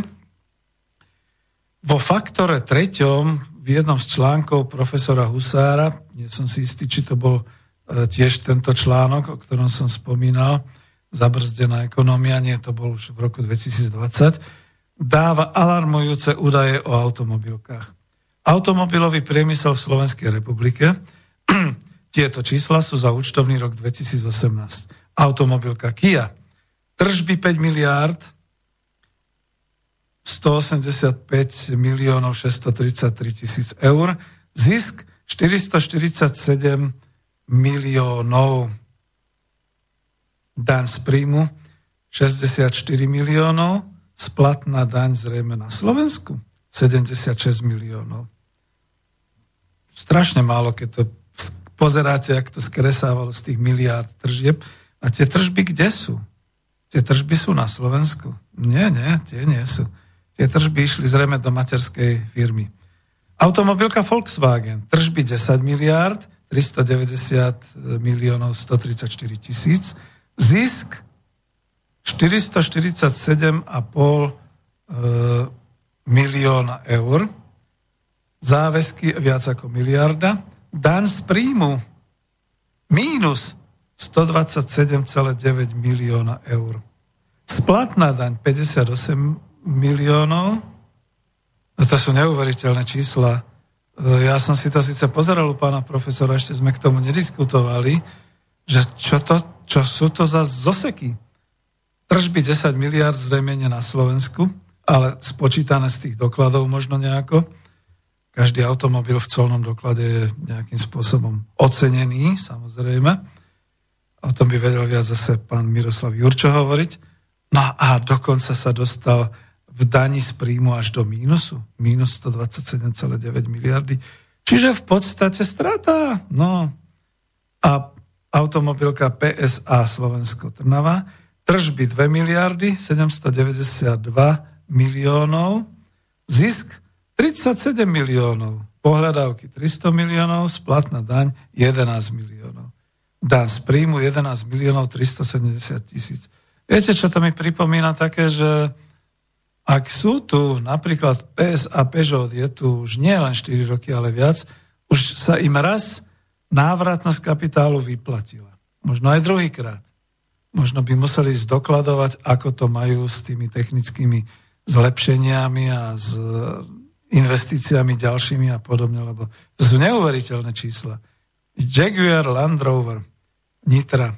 Tržby 186 miliárd, zisk 3, mil, 3 milióny 481 tisíc a záväzky splatná daň z príjmu 4 milióny 4,5 milióna, splatná daň 0 eur a teraz som si neistý, či Land Rover ešte má daňové prázdniny, alebo len to proste tak optimalizovali tú daň, že majú nulu. Prečo ich má zachraňovať štát? Pýtal sa vtedy profesor Husár. No a toto je práve to, čo aj my dnes nevieme a preto je to treba povedať určitú bezmocnosť národohospodárov, že nie sme ani v parlamente, ani vo vláde. Čiže môžeme len dohadovať sa, ako to teda je a len sa dosť obávame ministra hospodárstva, že ich bude zachraňovať. Čítal som, že e, myslím práve Land Rover spúšťa už druhú smenu v Nitre od pondelka a moja otázka, prispel mu na to štát Slovenská republika, alebo sú skutočne takí dobrí, že skúšajú sami.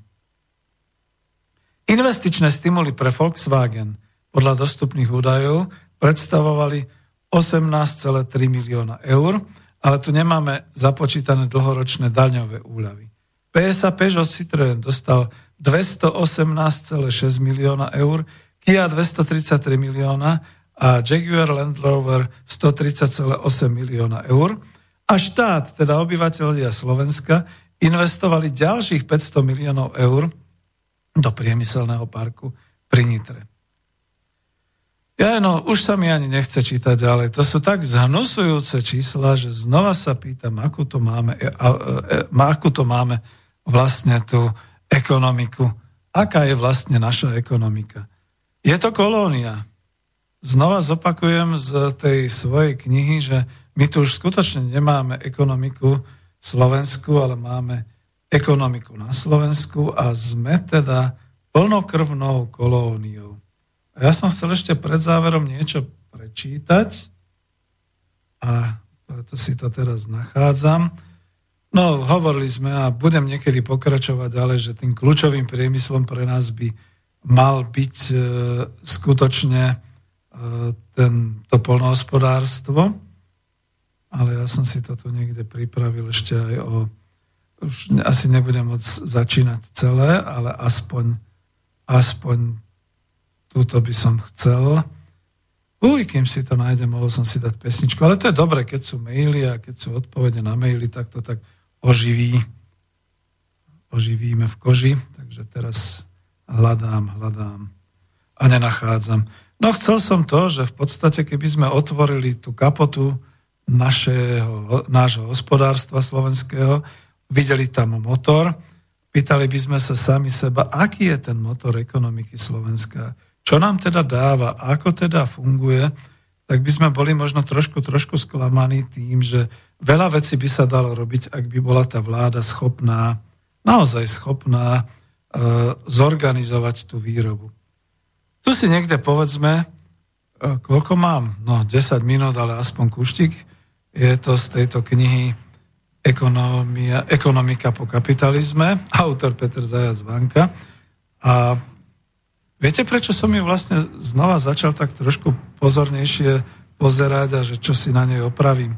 Lebo sme mali dva mesiace tie kritéria, ktoré sa zhodovali s tými novými makroekonomickými kritériami, ktoré sú tuto v knihe písané.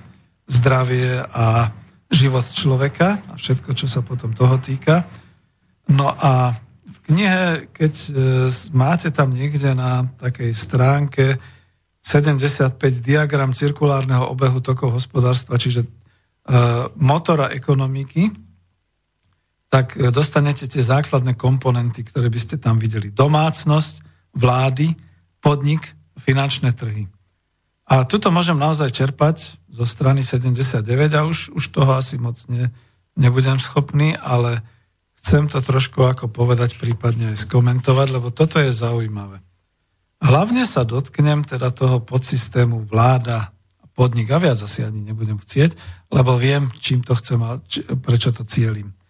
Podsystém vláda má v tých tokoch e, finančných a v tokoch ekonomiky, v motore ekonomiky vstupy k sebe.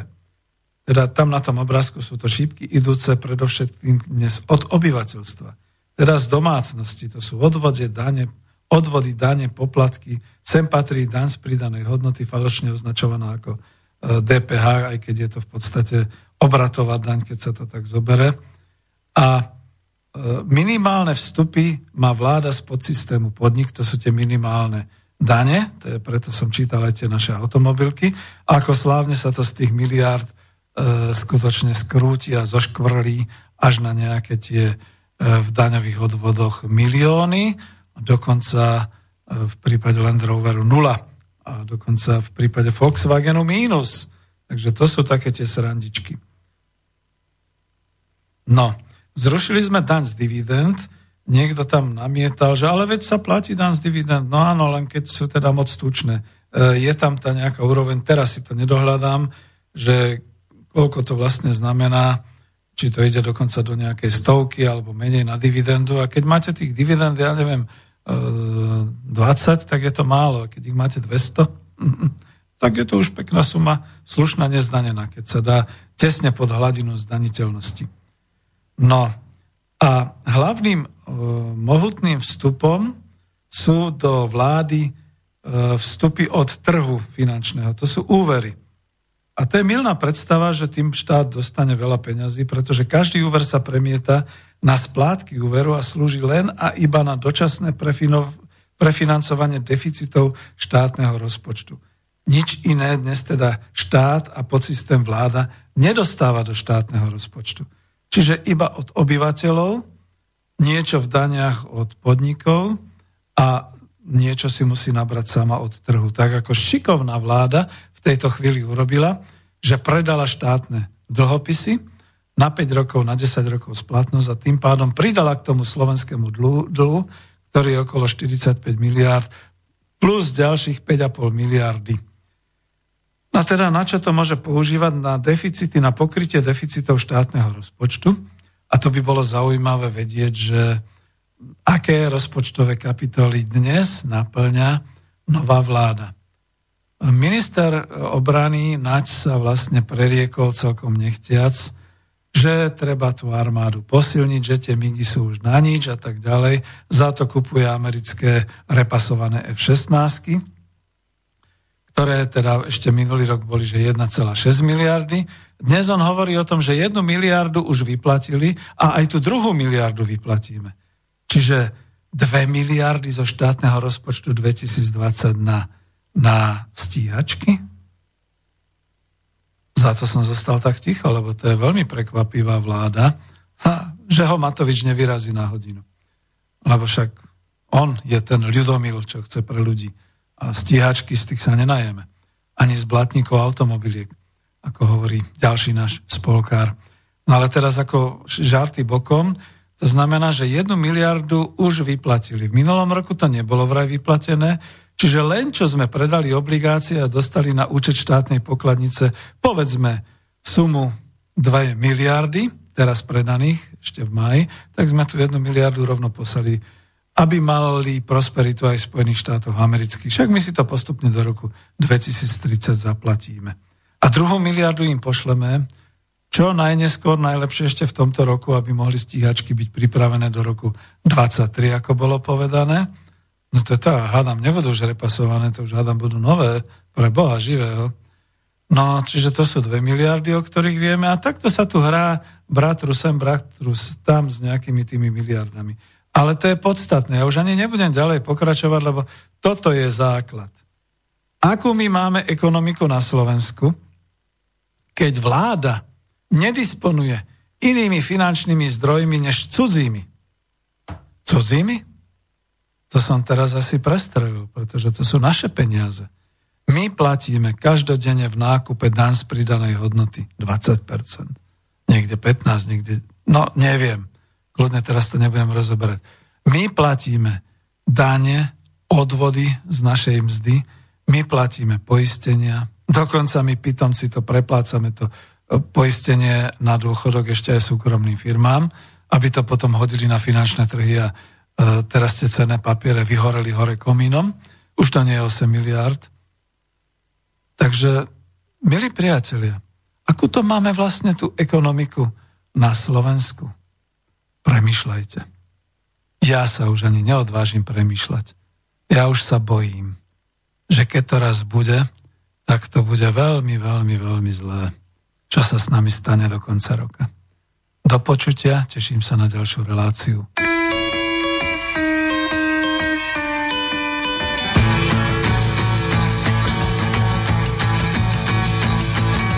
Až nám jarní ozon vlasy provětrá, to se budem prýma mít. Rázem budem lehčí o metrák, to se budem prýma mít. Těžký kabát ukryjeme v almarách, a to se budem prýma mít až zima bude ležet na márách a to se budem prýma mít. A to se budem prýma mít, to se budem prýma mít. Křídu srdce na zeď načmárám a to se budem prýma mít.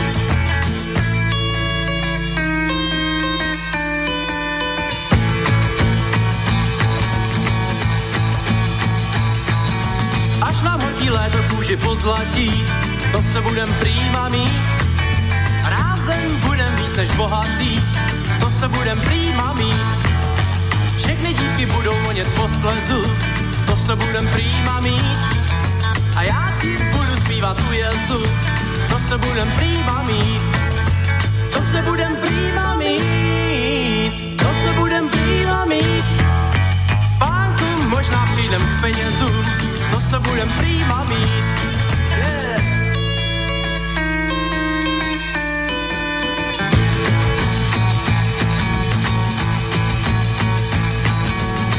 podzim léto ze hry vyloučí, to se budem prýma mít.